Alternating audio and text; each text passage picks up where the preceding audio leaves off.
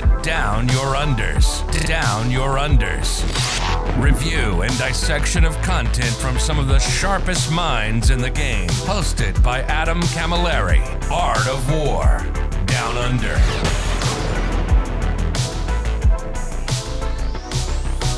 Hello, ladies and gentlemen, and welcome to this episode 44, I think, of the Art of War Down Under podcast. My name is always Adam Camilleri, um, and I'm joined by some average dudes, some regular men, uh, the normal blokes, Liam, Dineeth, and Luke. Hello, my boys, my men. How are you doing?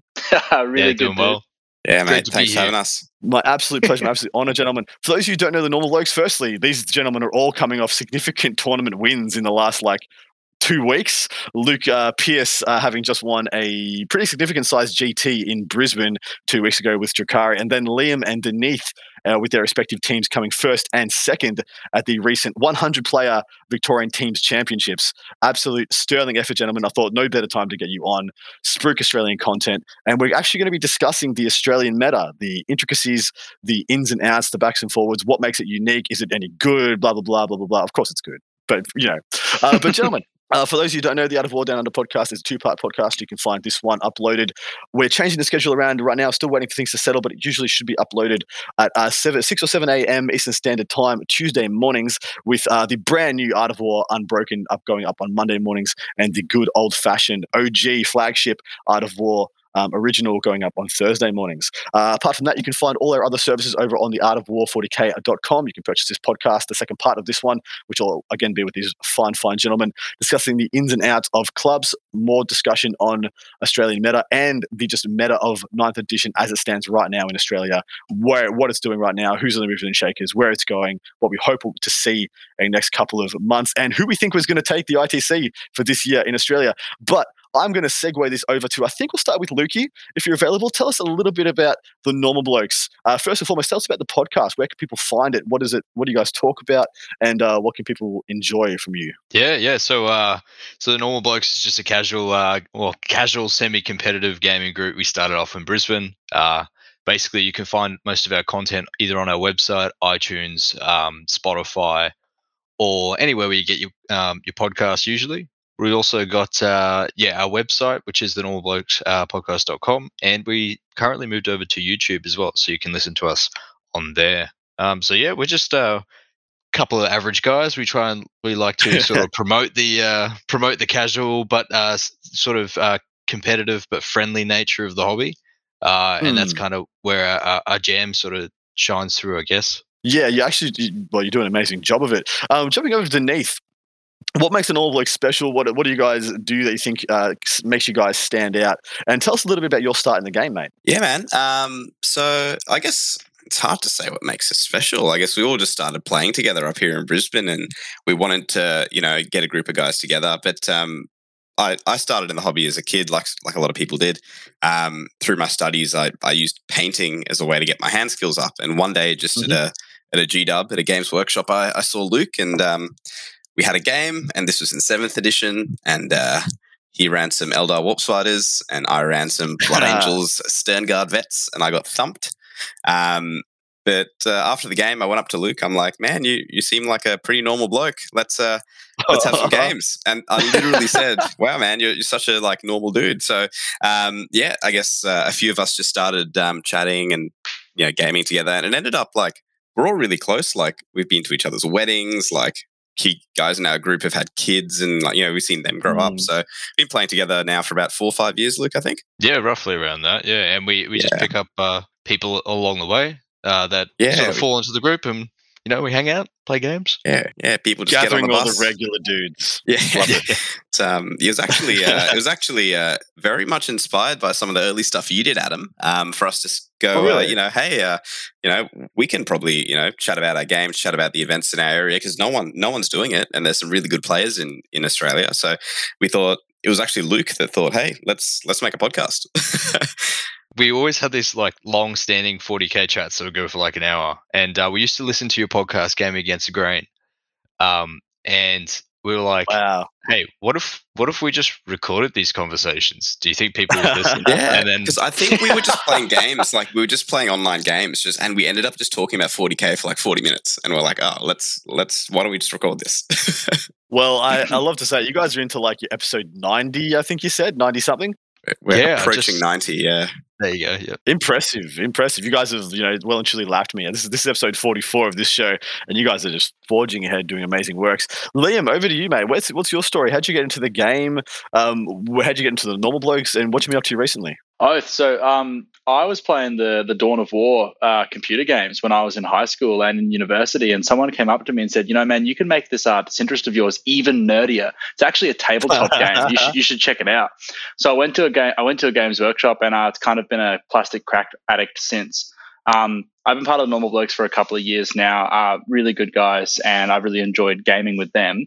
Um, and I kind of used a lot like Dineeth. I kind of used uh, 40k as kind of my my brain outlet while I was at university. Sort of pour your pour your heart and soul into that one, and, and distract you from all the study I should definitely have been doing during those hours. Absolutely brilliant. Now you've got a, your story goes a little bit deeper into the competitive side of things, doesn't it, Liam? You were representative for Australia in the 2019, you know, fourth place Australian team at the WTC. Uh, You know, you went undefeated at, at that event, so you're certainly no freaking slouch. Definitely one of the people who pushed the meta ahead in Australia um, for most of that year and the year before, playing you know Mega Knob Orks and pretty much really just defining a lot of what people could and couldn't bring and expect to win. Um, when when in your, in the piece, when in your story did uh, the competitive juices really start flowing, and how did you get started in uh, competitive 40k? So uh, a bit of an embarrassing story actually, but I remember the moment almost exactly. Uh, I used to play in uh, pretty much all the local Brisbane events to the exclusion of I didn't really travel or go to any big competitive events. Uh, and in a classic case of uh, big fish, little pond, um, I was winning all of my games amongst my friends and sort of thinking I was really uh, a, a top top notch. And then I went to an event called Oktoberfest here in Brisbane, he- um, held at a bowls club on the north side, and I played a Never Heard of You called uh, Eric uh, at that event that I'd uh, never really spoken to before and uh, I, I, I went, I went into this game uh, looking at this, um, you know, th- th- this little fella, thinking that I was going to run him over with my Space Marine army, and he was playing a friendly Tyranids army. About an hour and a half later, I had uh, no models left. Uh, my soul was crushed, and all my dreams were on the way out. And um, and and you know, I, I was I, I was a young man then. I was I was 18 at the time, uh, thinking that Eric was 38 realize now he's younger than me. Um, Mm. And look, um, he, he pretty much said to me, "Oh man, why don't you come play some games with us? We'll show you how to actually be good." Best, best like double-handed, uh, like compliment insult I've gotten in a very long time. But uh, that's pretty much how I sort of started playing competitive 40k and haven't looked back since. I've really enjoyed it. There you go. So you started like as, as a grassroots kind of. Both of you guys did. You, you like just walked up to somebody or made a connection in the community, and from that it spawned clubs, teams, you know, podcasts, Patreons, and the rest, merchandise. um, you know, it's actually no, no, no. it's a phenomenal journey. Um, I, I love I love hearing those stories. So we've heard Dineeth's side of the story. Lukey, how did you how did you get your start in competitive 40k? Where, where did you really go, and how, how do you feel about the norm blokes and the, the inroads and things you've made? Yeah, well, I actually similar to to these guys. I started as a kid, uh, probably like ten years old. Played a uh, little bit, tried to get into the game. I went to a Games Workshop store, got crushed by someone there. Went back home and said, "Nah, I'm not going to play this. It's not cool." And then uh, after high school, um, when I, I sort of got over that, I went, "Oh, I need a hobby during uni, so I'll do this again." And uh, it was pretty intimidating going to the the Warhammer stores uh, when I was like uh, probably 18, 19 um, couldn't find anyone to play. And one day, sitting at the paint table um, was Dineeth, and he had his uh, dentist glasses on, and I was like, "Oh, oh, this uh, this looks like something you know similar to what I've seen in, my university." I said, "Hey, uh, are these uh, used for dentistry or something?" He's like, "Yeah, they are." I'm like, "Oh, cool. Do you want to play a game?" And then he's like, "Yeah, okay." And we played a game, and uh, literally after the game, after um, I was playing Ynnari when you could soul burst a million times then as well. Yikes! Um, so it was pretty brutal. And Dineeth brought his like uh, Blood Angels Terminators where they could deep strike and uh, charge 3d6 or something like that. Hmm. Something ridiculous. And um, after the game, uh, we both kind of said at the same time, "Oh, hey man, do you want to add me on Facebook where you can play games? Because you seem like a like a, just a normal bloke." And we kind of said almost the same thing at the same time. And then we kind of laughed and went, "Oh, okay." And that's sort of kicked off our 40k friendship. And from there, we just kind of Mm. kept playing tournaments, and um, we actually got approached one day at a competitive tournament that we we actually uh, hosted, which was called the Flying Cheese. Uh, this was when Storm Ravens were great. Wow. Uh, back in the day, that brings back a memory. Yeah, Oh, let, that us was good. uh, let's make Storm Ravens great again. Um, hopefully they'll be great. But uh, I actually tried running them for the GK, but they weren't uh, they weren't doing that that great for me. Anyway, that, on that side note, um, we got scouted by uh, Simon and Eric. They came to the tournament. And they said, um, Mm. "Oh yeah, you know, we heard you've been winning these G Dub tournaments. Why don't you, you know, come play with us and we'll teach you how to actually play." Similar to similar to Liam's experience. And uh, from there, we just kind of uh, kept playing 40k and kept trying to learn new things every game, and that was that. It's really unique that thing what you said where you got approached by somebody, not not so much post or headhunted, but you know, you, people walked in looking for connections, looking for people who like to enjoy the game at the same level and in the same manner that they do, and they said, "Hey, come and play with us. Let's grow and get better together." And that's a story. That's a story that's perpetuated like so many hundreds and hundreds and hundreds of thousands of times across everybody that I hear. I really feel in the competitive community. Um, it's an interesting thing we'll talk about a bit later. There's some stuff about tall poppy and like ostracizing the, and you know the walls that we have up in our community between you know the casual competitive or the casual players and the competitive players and all those interactions. And in Australia, it's, in a, it's a very unique position as well. You know, where we've had where we've had comp in our like very you know very close you know past. Not not that long ago, we had comp events here, there, and everywhere. And hell, you know, we have some at the moment in different forms. So we're going to transition to talking about um, the Australian meta, and this is really the Australian meta special. We're hoping to make some evergreen content talking about what makes Australia unique, why it's special, and uh, what it is about us that is defining. Because people always uh, perpetually, even now, when we have great, amazing exposure of Australian 40k, point at what we do and say, why are they doing that? Why is that doing well? What the hell is going on down under? So, uh, just I'm going to hit it over to Dineeth first and foremost. Tell us, just give us your straight up anecdotal perspectives on the Australian meta, why you think people look at us and see what we do as different. Yeah, I mean it's it's kind of difficult to quantify, isn't it? Because the the meta is Hmm. made up of um, what you expect or or what you think people around you are playing, and that will always be different no matter where you go, no matter what the state of the game is. You know, the way the way people play chess in Russia is different to the way that people play chess in the UK or in, in America. You know, there Yeah. will be little changes everywhere. Um, I think in Australia, one one of the things that we have some similarities with countries like Canada is our access to tournaments and how far we are away Mm. from each other. Um, because you get a lot of local metas popping up and you don't get a lot of mixing of the pond. Um, the other thing is probably our access to models and how much things cost and, and stuff compared to other countries and how quickly we can get uh, some of the newer things in. Um, but Yep. I, I think um, it's probably not as varied um, as as some may think. I think the, the bigger thing would be the the tiers of players that are vocal about um, you know the game are different in Australia versus some parts of the world. You know, we like a, v- very much of the the vocal community in in one part of the world. Um, maybe you know um, a, a, a less experienced player or someone who um, is just getting into the game versus that happening less so in Australia. I mean, it's hard it's hard to Mm. quantify. Yeah. Fair. So going to hit it over to Liam next. Um, my name is my name is Bruce. I am you know 17 years old. I'm keen. I'm a competitive competitive computer gamer. I want to get into competitive 40k. What would be your what would be the first couple of sentences to come out of your mouth telling somebody about it?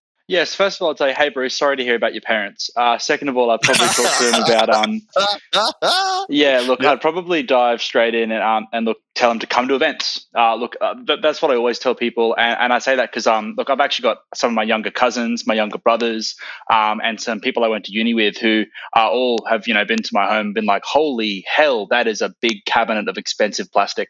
And they go like, like, Mm. where would I start? Like, how would I get into this hobby? Like, what would I actually do? Um, how much of my soul do I have to spend or give up? The answer is a lot.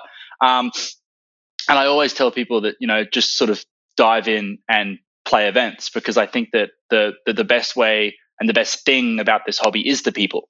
Uh, I, I don't think I don't think you have any sort of competitive game without people to play against.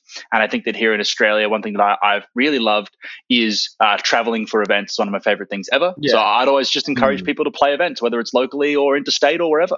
Brilliant and, and very well said. Lukey, hitting it over to you. Um, there's a, lot of people say that Australians play the game, you know, ass backwards. We don't play the game conventionally or in the same manner as what other people would say, or, or may, may even say, you know, from the European or American metas. Do you think there's anything to that, or do you think we just play the game uh, the same as everybody else? It just looks different optically.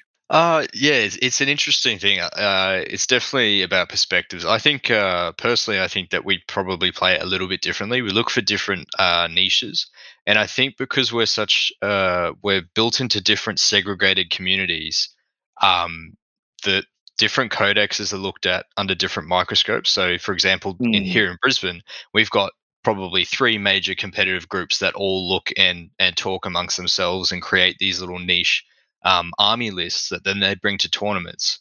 Uh, and then those same groups always meet at the same tournaments, and we all have to like adapt to each other's army list building. And then we have people from Victoria or from Perth or whatever, and they have their own little metas there, and they have mm. you know these ever constantly micro environments that are developing more and more complex little niches of competitive 40k. Whereas I think over in America, for example, uh, it's a lot more connected. So everybody's meta is relatively the same, um, mm. and they hmm. have a lot more um, uh, of a macro meta rather than a micro meta. If that makes sense. Yeah, I think I think I understand what you're saying. You're saying that like the, just due to the dint of our geographical distance from each other, um, we develop things in different ways. So I'll hit I'll hit this over to Dineeth. Why do you what do you think develops differently and why? If you agree with what Luke said. Yeah, look, I, I, do tend to agree, and it, um, I guess, it almost comes back to what we were talking about before. How when we all started, we were kind of exposed to one another, then we we're exposed to more experienced players, exposed to bigger tournaments slowly, and um, really, whoever's at that forefront or whoever's you know got the newest thing in the area is going to affect the meta. Like, let's say Dark mm. Angels, Adam, are, are really good around the world. But if someone in your area has found a way to, you know, smash Dark Angels consistently, then I'm probably not going to bring that army to a tournament, even though they're, you know, called out as being really good. Or, you know, we saw it mm. recently at a team event. Um, Eric and Lee were were running Tyranids, and you know, everyone in the on the planet thinks tyranids are bad. So like, um, or MSU tyranids at least. But um, so yeah. you know, I guess it, it it depends if if people are really pushing the envelope on stuff and and showing others that it can be good and potentially beating some of the big builds that are commonly seen around the world as as good. Then maybe people in our local area won't be you know a, a bit more reluctant to try those those stock standard things and start to push the envelope. Yeah, so you're saying that um, here because we have such a low population density, there's really no way to avoid um, the people who are p- having the counter picks. Like you know, theoretically saying, let's say you go to the LVO, you're playing Iron Hands, and there's like five guys out of the thousand people who are really good players, but they have the perfect Iron Hands counters. Yep. There's a very good chance they don't play Iron Hands, or they get knocked out before they do, or something goes wrong. But you're saying we have such a small population, such a you know small community that if like two or three top players just play the counter meta pick, it's enough to really yeah. stifle what people can bring. Do you think that's what one hundred percent? Yeah, and if and if you're going to play that person round one, then why would you just bring Dark Angels? Or let's say you know exactly. that example. Exactly. Why, why, wouldn't you just push the envelope a bit more and try and work your way around that list? And and that's how the meta, mm. I guess, in general will evolve. Um, and the density of players um, that you know think like that outside the envelope is quite high in certain areas in Australia. But uh, yeah, kind of like Luke said, it, it, will always be different in, in different places in the world. Liam, what have you got to add to this? It's very we've talked about five or six different topics. What are your thoughts? So I reckon the two the two things for me that like very robustly set Australia apart is so the first thing for me is terrain, and the second thing for me is sort of um, you know piggybacking off the idea of the population density thing. So with the terrain, uh, in, in, my experience looking at our tournaments overseas and tournaments here in Australia, I think Australia has a very different idea of what is appropriate terrain. And I, have actually noticed that I, uh, quite notably when I'm looking at the United States and the UK, uh, there does seem to be a very different amount of population density and types of terrain too, with Australia kind of gravi- gravitating uh, quite significantly towards the Weyland-Yutani WTC standard terrain, mm-hmm. uh, and yep. other countries perhaps having a very different idea about um, what they consider to be good for a competitive scene. And terrain is huge this edition, and I think drastically changes what a meta is and how people play the game and sort of the, the techniques and the talents that they develop to play a competitive game. And the second thing as well is that because you have a smaller population and these sort of microcosms of competitive 40k, what you actually end up getting is almost like a big, a big washing machine where, like, for example, in Brisbane, you have, let's say, 100 people, uh, a list of 100 people in various combinations who all come to tournaments. But it's the same people over and over again competing and bouncing off each other and getting better every time. If you have a bigger group of, say, 1,000 people, you can have people who you'll never play. You, you might never ever actually yeah. get the opportunity yeah. to compete against someone. But like for example, for for me, if I'm ever going to be competing in events and going to the to the to the top of an event, I'm going to have to be slogging it through the not the same people every time, but a very similar list of people. And every time I win, they get better. Every time they beat me, I get better. And so you sort of have this endless kind of uh, growth from both sides, which is only really sustainable in a smaller competitive scene.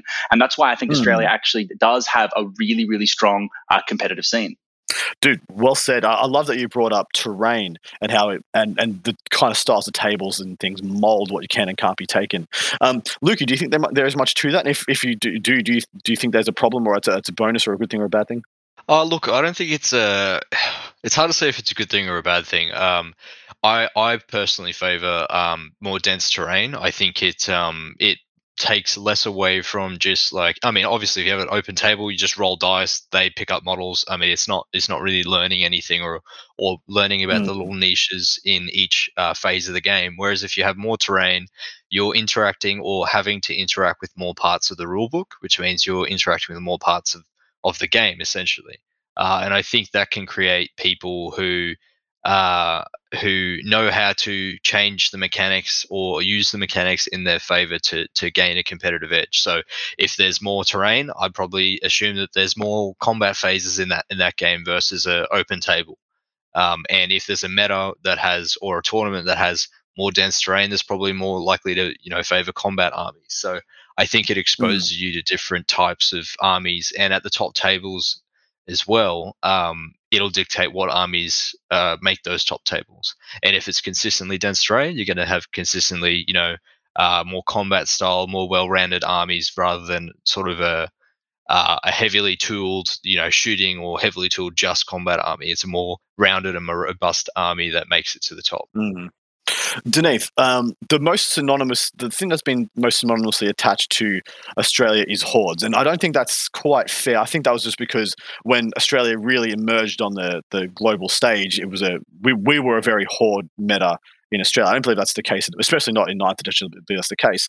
Um, why would you say that that existed, and what what about Australia made that a I don't know made that a thing really? Yeah, it's it's interesting, isn't it? Because around the same time, we are looking at some of the uh, d- uh, d- well, WTC lists, and and they also had Yeah. some of these big horde lists, like when you guys went over in Mm. 2018, 2019. So I think it was the time that um, you know people started noticing us a bit more when um, you know Eric was winning, you know CanCon 2019, I believe it was 2019, yeah, 2019, and um, you Yep. know Liam was running a million grots. Um, you know lists like that, and- all the plague bearers and stuff that were coming out of, of people like Lee. Um, you know, and and people were noticing that, um, and that wasn't happening over in the the US or you know at, at the time. Um, and I think that's where it really started. But really, through Eighth Edition, that archetype was good for a long time. Like even through GSC, pretty much right up until Marines, and even through Marines, there were some players that were playing it really well. So um, I, I think it's just a, a product of um,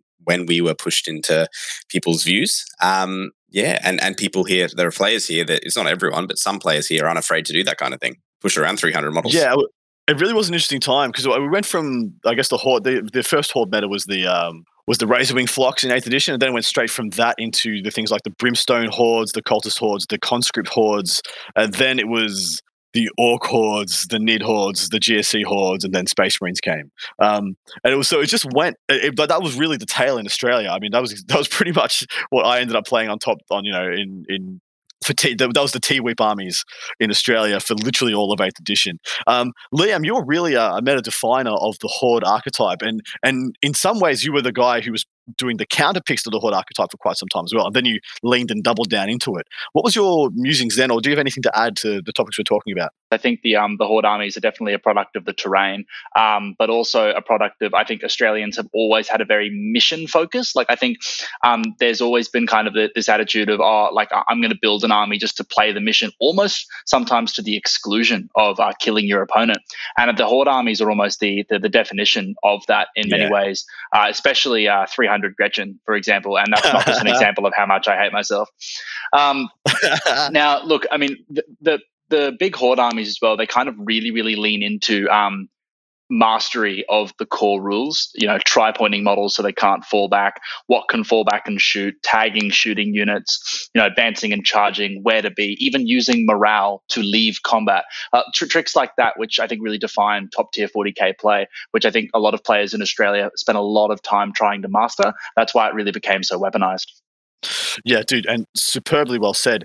Um, staying with you now, when you when you talk about mastery of the core rules of the game, why do you think there is an impetus there? And do you think that is a reason why Australia might be successful in ninth edition? Because it is a very mission focused game at the moment. Yeah, absolutely. So I think that um, with the shift from eighth to ninth, we saw a lot of the elements of the competitive ITC circuit be kind of implemented in the core 40k rules in the terms of the primary mission. But the secondary mission is actually, um, despite uh, I think a, bit of popular opinion, it's actually extremely different to the ITC secondaries from last edition in the sense that almost all of those secondaries are related to board control, uh, objectives and doing actions rather than killing your opponent. I mean, yeah, there's You ones mean- like you- assassinate, sorry. You mean all the good ones? all the good ones. Look, I have taken cut off the head at least once at a tournament, and it was not a good life decision. But I mean, because of the focus on those board control ones with the good secondaries, I think the Australians were kind of primed to doing it. The other thing that kind of, I guess, defined the Australian meta, Adam, and, and you'll know this uh, very well, is that for a lot of last edition, a lot of the really big competitive events, and certainly, you know, you and I, Adam, we were playing the ETC style missions. We were playing Yes. missions which were primary missions, kill points, and maelstrom missions. So we were so heavily, you know, the primary and secondary missions were leaning into board control 100%. percent So Mhm. when the edition changed, that was always the attitude of the top players. That's kind of the attitude we carried over into this edition. Whereas if you were used to playing only ITC style missions, where 50% of the points were available to you from killing your opponent, it is definitely uh, uh, your attitude is very different. And I think that breeds a different meta. And I think that's why the Australians are so focused on playing the mission. You, you touched on something there, the, the WTC and the influence of some of the bigger, larger team events here. Because, so for those of you who don't know, we have a, a pretty, a very robust yearly national um, event, as in essentially we have a, uh, a t- a Australian championships and Australian team championships, where every state in Australia sends its eight best players. Lukey, you you played for Team Queensland in their most recent win, which was that was the 2019 team. You, won. You went undefeated. Um, tell us a little bit about that experience. Tell us about ATC, what it means to Australia, and why it's something that is really influential in how we go about the game. Yeah, look, ATC is something that I um, it's probably one of my favorite parts, if not the favorite part of Australian 40k for me, because uh, the the people at the top of the meta in each state uh, essentially we're kind of all friends, if I'm allowed to say. Anyway, we're all friends, um, and we always uh, we always meet at ATC. We always stay together. We play uh, the top tier competitive games. Uh, we we have banter. We have we have the the pristine games as well. The games that you really uh, you're always looking for in 40k, and that's the the play by intent, um, uh, super competitive, but at the same time not uh, win at all costs sort of style game. Uh, it's like, oh yeah, look, man, I'm I'm trying to wrap this model. Do you think you can do it? Yeah, that's fine. And then you just you know do it. And at the same time, um, everybody's friendly about it. Everybody's having a good time. Uh, and it's the same, you know, the same crew that goes for the most part, and then we bring in new people who are who are actively trying to um, join the competitive meta. We have, um, at least in the Queensland team, we look to try and have at least two or so new players join the team each year, just to change up and give people the experience of playing at the top tier um, representative level and show them what it's really, you know, really all about. Yeah, it really is. So it, we have a. I mean, so we just had we just had the VTC this last weekend gone, which you know Liam's team and then Dineeth's team came first and second, and so we have a huge team focus in Australia, and all kind of builds towards the ATC, which usually happens um, either mid towards late in the year. Sometimes it happens early, but you know usually it's, it's mid towards late in the year. Um, Dineeth, uh, what are your perspectives on how that shapes the meta? Has that been a, a positive to you? Do you feel like you are it's something people always work towards or always excited about? Yeah, look, I, I personally think, and I'm sure a number of you agree with this, that uh, Teams is by far the best way to play the game. It's um, it's so enjoyable. It it really brings, you know, it's we're social animals. You know, we we love a community. We we don't just want to play for ourselves. Playing for a team also, you know, rewards people to to get small wins, small loss, losses, things like that. But I think having um having consistent team events does a couple of things. Um, the first thing it does is it it highlights list building at a slightly higher level because you are able to skew for certain matchups. Mhm. So, for example, if I'm playing Space Marines, I don't have to just take you know a stock standard, um, you know, take all comers singles list. I can really skew into a really assault based Raven Guard list or a, a big Yeah, Shelly Dark Angels list, and and that gives players experience in playing different roles and different types of play that will essentially make them a better player. Um, but I think the biggest thing that teams gives is appreciation for the matchup. And and what I mean like by that is appreciation for going into a game, I'm playing one army, my opponent's playing another army. how do they fare up against each other? Do I have an advantage? Does Mm. my opponent have an advantage? Does the table give one of us an advantage? And I, the reason I think it highlights that is before the event, you're forced to go through with your team and rate, you know, the the opposition's armies or the whole field's armies, so your team has a plan. Yeah. and I think that's an excellent learning tool for anyone getting into tournaments, just to see where you're at and what your army can do versus so many things. And I think it's great, mate. I, I think it's so good for 40k to play Mm. teams. and and and deep diving those matchups with people who are you know at, the same level or better than you just gives you so many different perspectives. Liam, I've got an extremely leading question for you. Is Oh. the team is yeah is the team focused direction of the whole nation of Australia the biggest reason we have such faction diversity? No.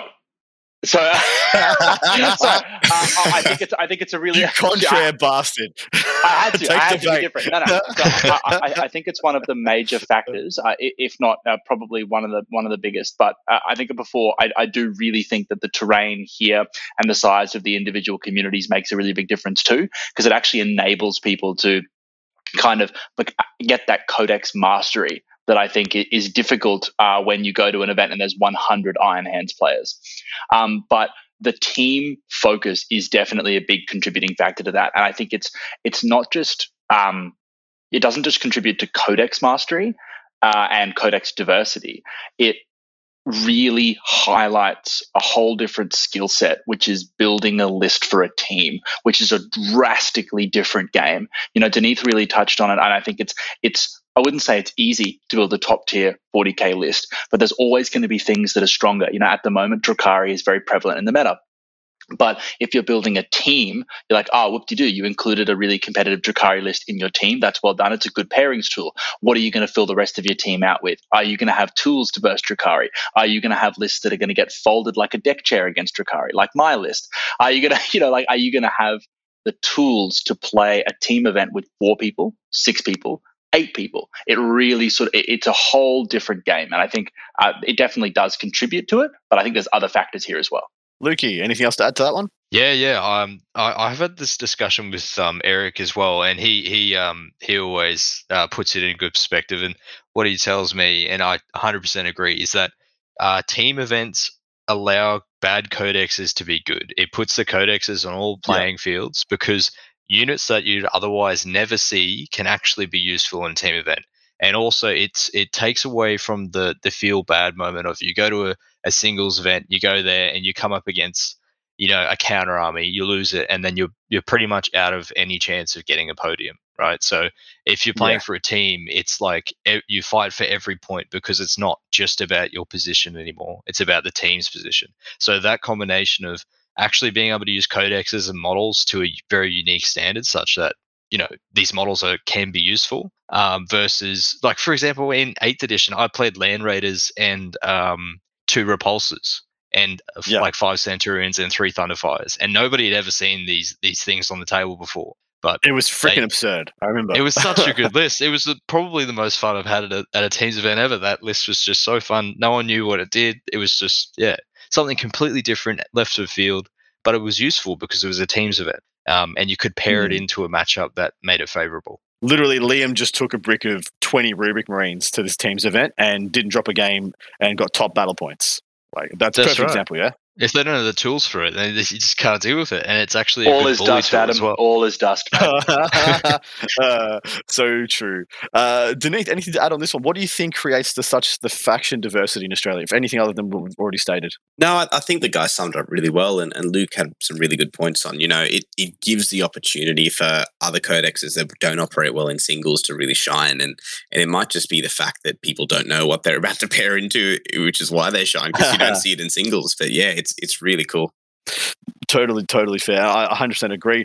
Um, the only one other factor that I think we want to talk about in the negative side of things um, now, switching into, so there's a bunch more to talk about the Australian meta, but the negative side of things is uh, hobby lag. So there's actual, like, of all the countries in the world, of all the places where this game is played, I believe the only one, the only country in the world that has less ability to chase the meta than Australia is New Zealand because their stuff is more expensive and they pretty much get their stuff sent from us when we get it. So they ship it, they ship up, ship it to us, ship it to them. At least that's my understanding of it. And we Could keep be incorrect, they should get- yeah. That's of course no, we don't. Um, but um, is that a thing? Is that has that ever been, so Dineeth? Has that ever been a thing for you that you've just been like, I wish I could play this army, but I can't. Well, you're a dentist, so maybe it's not a thing for you. But if you wish you could play this army, but you can't just run out, run out and drop two thousand bucks on, a, on an army. But I'm definitely not dropping like three k on the next good AdMech army, man. Like it's it's just Yeah, unreasonable. yeah. um, but also like I don't know about you guys. I, I feel like it's actually hard to just drop money on an army because there's like nothing in stock, and this is even like pre-coronavirus. I'm like, I, Yeah, I can't. I can't find more than like two Storm Ravens in all of Brisbane. I know, I know Liam's classic for going to like seven games workshops and just buying all their Necrons and stuff. But um, but oh yeah, yeah, that was the thing. I think it's also yeah a combination of the stock and the price and everything and um and and yeah and it's interesting because if we're playing teams and if we're playing um in a way that rewards innovation. Um you really toss up the idea of well do I need to just auto buy the best thing when something comes out? So you, you kind of second guess that idea as well. Um but yeah, I definitely think the um the hobby lag is definitely a thing man. Look, uh, Liam, yeah. So you of all people I know probably has been haven't been affected by this. I know about how you go about the game, but do you think that's a thing for other people? Do you think it's actually a thing where people go, "Oh, I would love to play Drukhari right now, but firstly, I can't get the models, and secondly, I can't afford them." Is that a, is that a thing that really shapes the Australian meta? Um, see, I, I actually think almost less so now than ever. I, I'm not just trying to be contrary, I swear. But like, so I mean, it, it- I mean, especially in the last like you know year and a half, two years, we've had COVID, so events overseas have slowed down much more than here in Australia. We've been really lucky, and we've had that sort of going competitive scene. So we've actually seen competitive innovation and kind of what is the meta almost be shaped in a way by Australian tournaments. And I think that that lag in what is the top and what should I buy is almost live here, whereas overseas it might be actually a couple of months behind for the first time in uh, the history of competitive 40k. The other thing is, and what I'm seeing more and more is that I think some armies that were kind of priced out of the game, if you want to call it that, the innovation of I guess some some 3D printing. Uh, and you know other avenues to acquire models have meant that you know if there's a will there's a way I mean, I understand the hobby's Yeah. extremely expensive, but people make it work. I mean, they really, really do. You should see Oh, some dude. of my 3D printed Terminators. They are abominations. It's, it's, ter- it's, it's terrible. But seriously, people make it work. And I think Australians have always been quite uh, innovative um, in how they get the lists they want to play, whether they're, they're considered. Um, you know, top tier or competitive, uh, it doesn't really matter. That they're getting what they want. I think at the end of the day, uh, it might just take a little while. Yeah. Yeah, dude, and uh, uh, while I'm not here going to say here, run out and you know get a 3D printer because that's how you'll chase the meta in Australia. Um, I, I don't think that's the way forward. But I, what I do think No, is like, 100%. actually, well, the thing that I've seen so much lately is people who have like a contemptor with magnetized arms being like, I am going to go to a 3D printer or find my mate in game to print me Volkite something or something that looks Volkite esque. yeah, like that. exactly. That's that's more the I think what we're talking about. Don't go out and 3D yeah, print or, an army. or, but- or like for yeah. example, you've you've got the Vanguard vets like the Assault Marines, or you've got the Terminators. So I'm going to go print, uh, you know, 10, mult- 10 combi melters, combi plasmas, or combi Yes. bolters, and I'll just equip them with what is the meta thing. I'm not going to go buy ten more Terminators, and that's Yeah. 3D printing has really enabled you to do that better than ever. Mm. Exactly right. I think that's that in, in the, context of what we're talking about. I think that's the, the best use for it as well. I mean, I certainly have considered it. I I look at especially the price of some of the newer kits. I mean, sorry, we, we joke about things like the AdMech line and the, the GSC line in Australia literally being more than a dollar per point per model. Like an a, a, It's a. GSC, yeah, exactly. I think you, you and I had a chat about this. A GSC acolyte is what is more is like what is, is like what five or six points a model, and it turns out being like eleven dollars, eleven Australian dollars per model. It's it's Yep. absolutely ridiculous. Um, You, you spend And so- so more kind of dollars stuff- per point than one to one. yeah, it's, it's exactly right. Uh, Luke, you're of, of of the two, the three of us here, or the four of us here. Uh, you, you're the one uh, who I know for a fact has been studying most recently. Have you found hobby lag, or there to be any barriers to entry there, or a ceiling on, on chasing the meta or, or the arms you can and can't play? Yeah, look, I, I, I personally feel it in some things. Uh, hobby, ho- people always call me borrow hammer because most of the time I have to borrow models. Um, so I, I definitely feel the impact of that. Um, for example, even in the last team tournament, we had Sam Rubino uh, running uh, what are they called? Reapers, Drukhari Reapers. This was before pre pre New Codex. Um, so I had to get an old Raider that I had out of the cupboard, which had like cobwebs and everything on it. Oh, this is so I got funny. an old fin, an old fin of a Hemlock Wraith Fighter, and a um, Space Marine las cannon, and I made that look like the gun at the front of a of a Reaper, and I converted a Reaper out of that, and it was an abomination. But hey, it worked, and it it it, it served the purpose, and it actually looks like a Reaper, which is uh, you know funnily amazing. So I agree with Liam in the sense that you can kind of make it work, but at the same time, I, I do sort of look at some of the models and go, yeah, I, you know, I can't afford, I can't, I can't justify putting out, you know, four hundred like for Talos, for example, uh, seventy something dollars for Talos, and you got to buy it if you want to run nine of them. That it's just it's Yeah. almost a thousand dollars to run them. And I was just like, nah, can't do it. Yeah. And they're not even in stock as well. So Mhm. Oh no! So I mean, I th- I know our hearts our hearts bleed, but uh, yeah, I think that, so. I think there's we've got we've got two different topics we're talking about right now. So we got we got like an adaptation to the meta, like you know, uh, we're not chasing the meta as in like running out buying a whole new 2,000 point army list in order to stay on the cutting edge of codex releases. We're talking about adapting factions we already play in order to keep up with an evolving meta game, so to speak. Do, do you see that being a, so? Dineeth, do you see that being as much a difference between the two, or are they just the same thing, or the same different sides of the same coin? Oh, look, they're, they're both very different reasons why we might be different to, to other parts of the world in, in what we run. Um, but I, I know even for myself, um, if you're going to just play, like if I was just going to play one army for like one or two events, there's definitely very little incentive to go out and buy and hobby stuff, um, you know, for that, um, unless it was Mhm. like a slowly building up of a collection. Like, um, but no, I think they're both they're both very valid reasons, but yeah, very different in that sense. I don't think it's the same thing overlapping at all. Totally fair, Liam. What are your thoughts? Yeah, look, I, I think it kind of goes down to player preference as well. I mean, you're always going to have people who uh, have the armies they love and will just kind of adapt and go go with the flow and, and always try and be the master of their own book as the meta adapts. And you're also always going to have people who will change armies um, every now and again and will, might potentially, if you want to you know, call it that, chase the meta a bit. Uh, I think the stock here in Australia definitely slows down the people who want to do the latter. Um, but thanks to you know ingenious people over in Poland, uh, some people in Australia are getting the things they need. Holy crap. okay. oh, so good. All right, Luke. Question for you, my dude. Um, with Yep. the growing exposure of Australian 40k, we've lost we've lost something, and we've we've got some things and gained some things. I mean, we've lost we've lost a bit of the mystery, a bit of the mystery of why we do and how, how we play and how we win with bizarre and wonky combos. But we're, we're gaining exposure, we're gaining understanding, and we're gaining connection. Do you think the the risks are worth the rewards? Oh, look, I always like to be that special little cookie, but hey, you can't always be that special. Uh, it's got to be a, a, a point where uh, um, innovation sort of breeds a following, right? So once everybody Hmm. sees, oh, wow, that's you know something I never looked at um, that way before, it gets adopted, it gets uh, picked up by more and more people, and I think ultimately for the competitive scene, it, it's better because you're getting it'll hopefully adapt a more diverse um, competitive scene where you know America might start to adopt some of the lists here, or you know vice versa. Uh, I, so I think exposure is good uh, for the competitive scene, but then again, uh, you can't rock up to your tournament with your special niche list that no one's ever seen anymore. So it kind of Yeah. misses the wow factor of like remember when Eric won with GK before they had a codex, before they had Yeah. Psychic Awakening. And Yeah. everybody across the across the internet was saying GK are terrible, worst army, yada yada yada. It's because So we're all it's- it bad. has man. that it's wow because we're all bad at 40k. and, and so and That's not only that so not only that not only did you get to say hey look gk won without anything like in a, in a in a ridiculous meta in the middle of 8th edition. We had that i streamed those games. I literally streamed and commentated those Yeah, games that eric won with.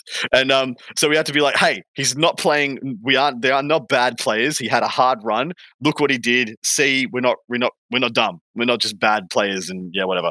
Um which is i actually regret uh, some some part of me regrets the exposure I've given the Australian meta because I feel like it might hinder us, like you know WTC one year or something, where someone plays a wonky list and like, oh, I know how that plays because they can go and watch it on Twitch or something. But um, despite that.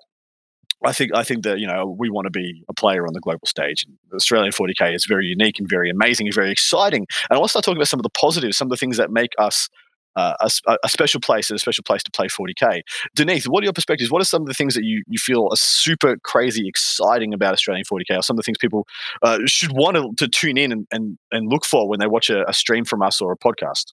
Yeah, I mean, like I, I love paying attention to different areas of the world with 40k just because of the difference and because of the new ideas that come up. And all it takes is you know it's like a little stone starting an avalanche you know just a new idea. Mm. if, if i see something online i go oh wow i'm going to try that out. And if, if it turns out to be amazing then i've just not just improved myself and my list but i've i've given the people in my area a new challenge to try and beat. So it this kind of uh, easy exchange of information and ability to learn stuff from others is is making us all a lot better in, in this game and, and in this community. So look, I'm all for it. Um, and look, especially in this last year where a lot of places in the world couldn't have events and and and you know were, Yeah. were locked down, we were Australia and New Zealand very lucky in the sense that we could still start to ramp up some smaller events and now some bigger events and and for a while we were the mainstay of the the data going out to um, to some of the you know services that um, report on tournaments um, on stuff going on. So I think the ramp up that happened during eighth edition, um, showing off Australia to the world, really got to shine in the well unfortunate circumstances of 2020 and 2021. Yeah, perfectly well said. And Liam brought this up before in that, you know, for pr- literally probably the first active um, three or four months of ninth edition, Australia was literally, Australia and New Zealand were literally the only places that were able to actually hold events. Um, and a, a- bunch of memes came out of that time in Australia, a bunch of amazing, exciting things as well, especially like things like what Matt Morrisoli did and what, so what, um, Lee Abbey kind of coined with the the Emperor's Children lists with the the Terminator Terminator bombs and stuff. Then what you know Matt Morrisoli ended up winning um, Uprising with really took off and uh, really started forging the meta forwards. Do you? And sorry, over to Liam. You're, you're definitely somebody who has done exactly the same thing. You firstly did it with Meganobs, and then you did it with the Possessed. You used in a lot of other ways. Um, is that something unique to Australia, or is that just something that we're kind of renowned for? Or what is it about our players that where we feel like we the need to push things forward continuously, never endingly, like never stop to take a breath, always need to be on the cutting edge of the meta game, not so much the the power or the new releases.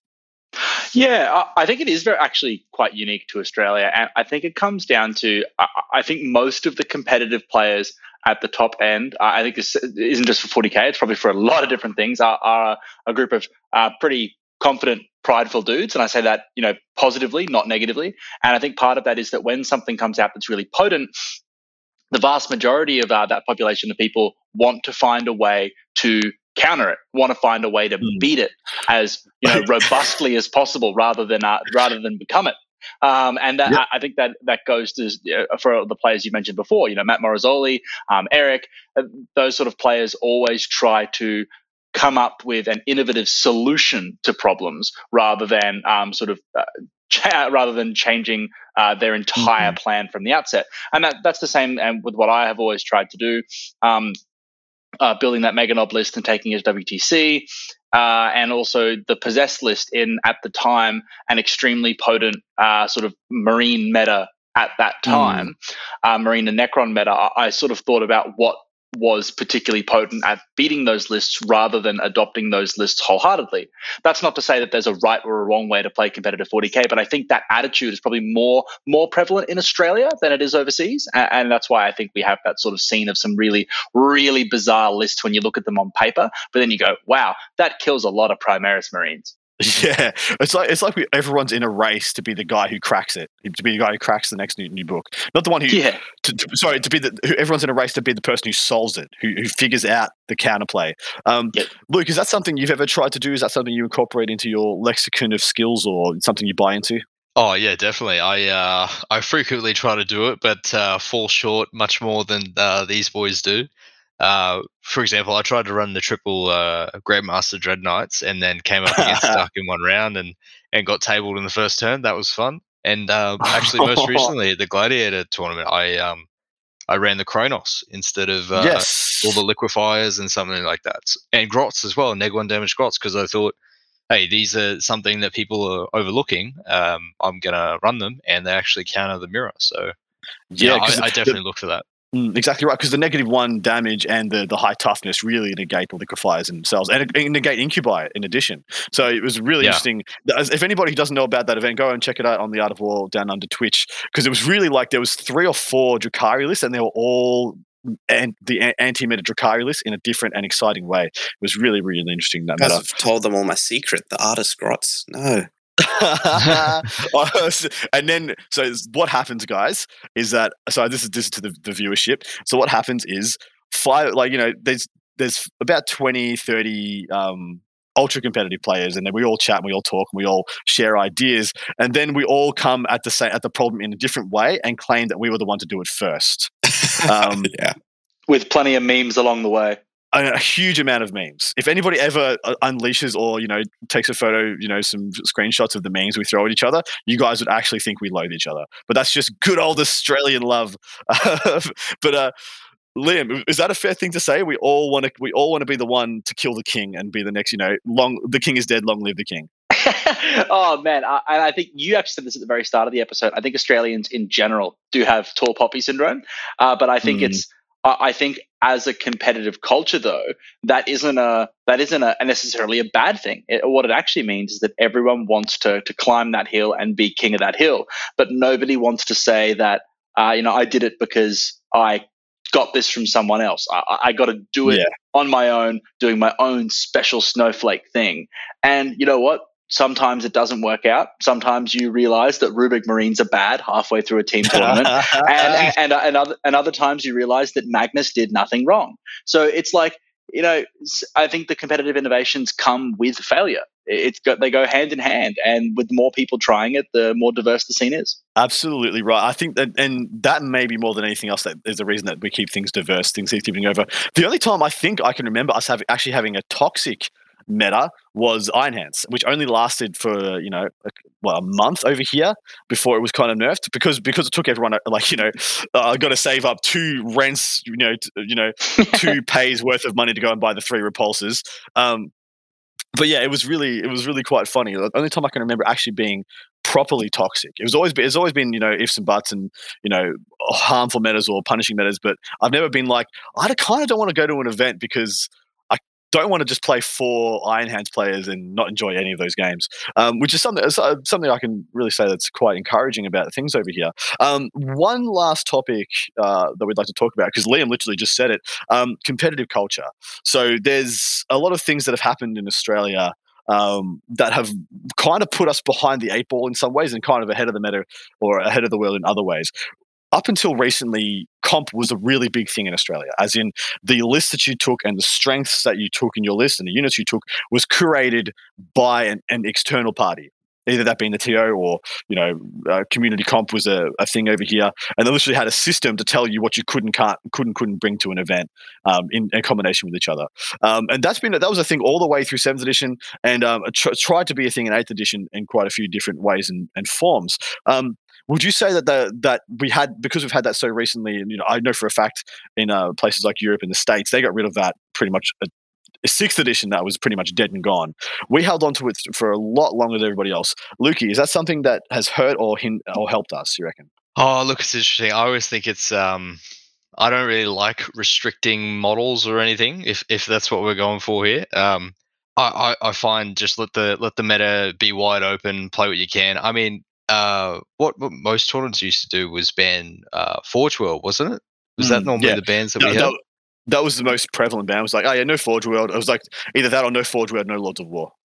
Yeah, that's right. And no Lords of War. That's the other one I'm thinking of. Um, yeah, I mean, it, it's good and bad. It, sometimes it opens up books for for other codexes, like um, uh, what was it, Custodes, when they had the Caladius grav tanks. I Mm. mean, that kind of hit the meta by storm and then disappeared a month or two later. Uh, it's good and bad. Uh, it makes people waste some money on some units, that's for sure.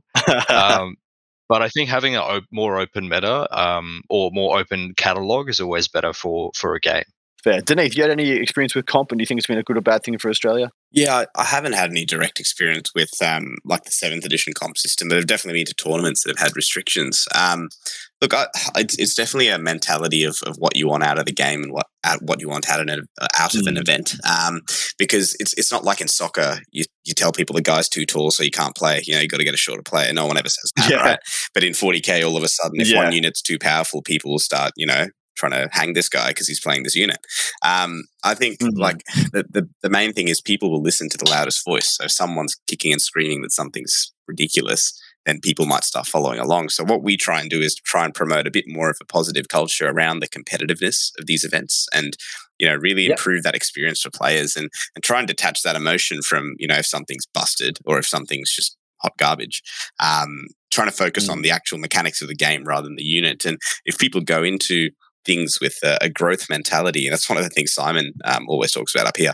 Um, if you go into the game with a growth mentality, it, d- it doesn't matter, you know, what what unit's good or not. It's just about the game. Yep, totally fair and totally very well said. Liam, closing thoughts on this topic?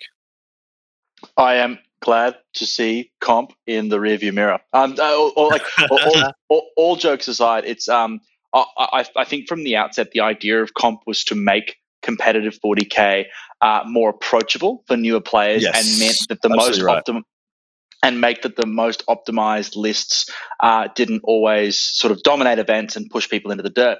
But the reality was is that I think it was a misguided venture from its outset because when you eliminate the most powerful thing, something else rises to the top unchecked Exactly. and becomes equally unpalatable. Like for example, and the best example I can think of is in um, some of my first team tournaments, um, uh, Titans of War here in Queensland.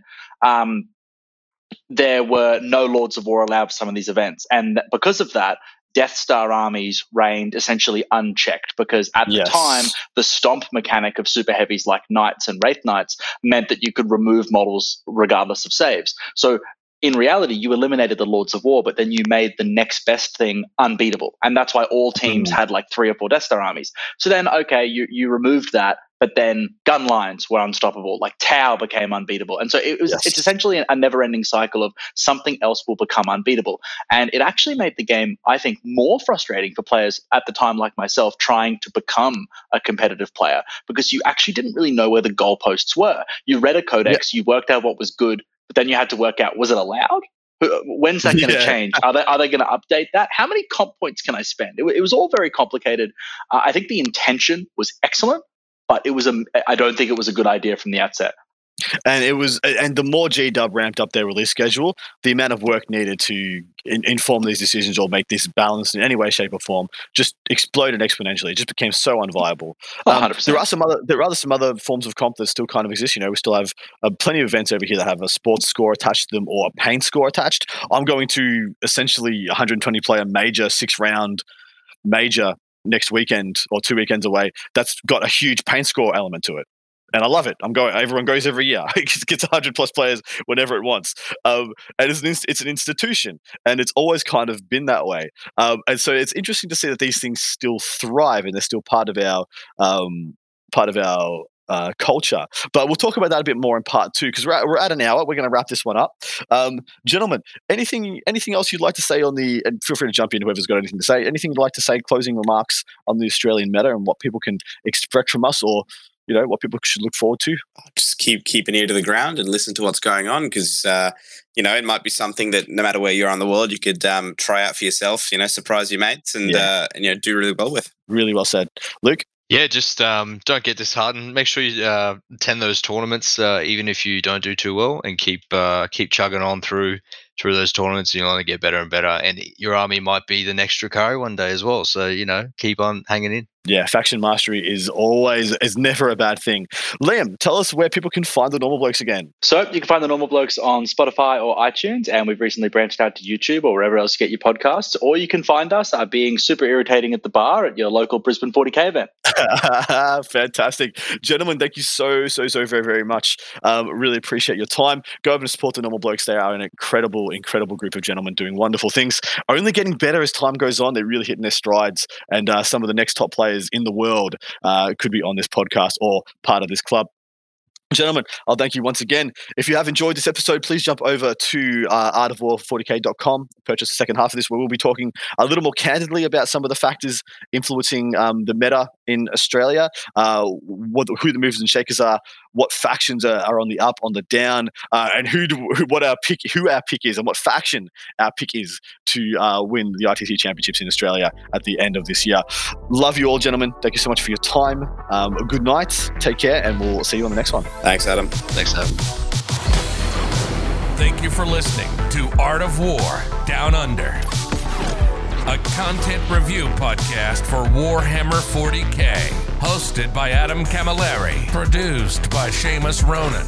Enjoyed the show? Want your lists reviewed and the content you heard put into practice? Sign up to our Patreon and connect with us online or on Facebook. Just search for Art of War Down Under. Signing out from tomorrow.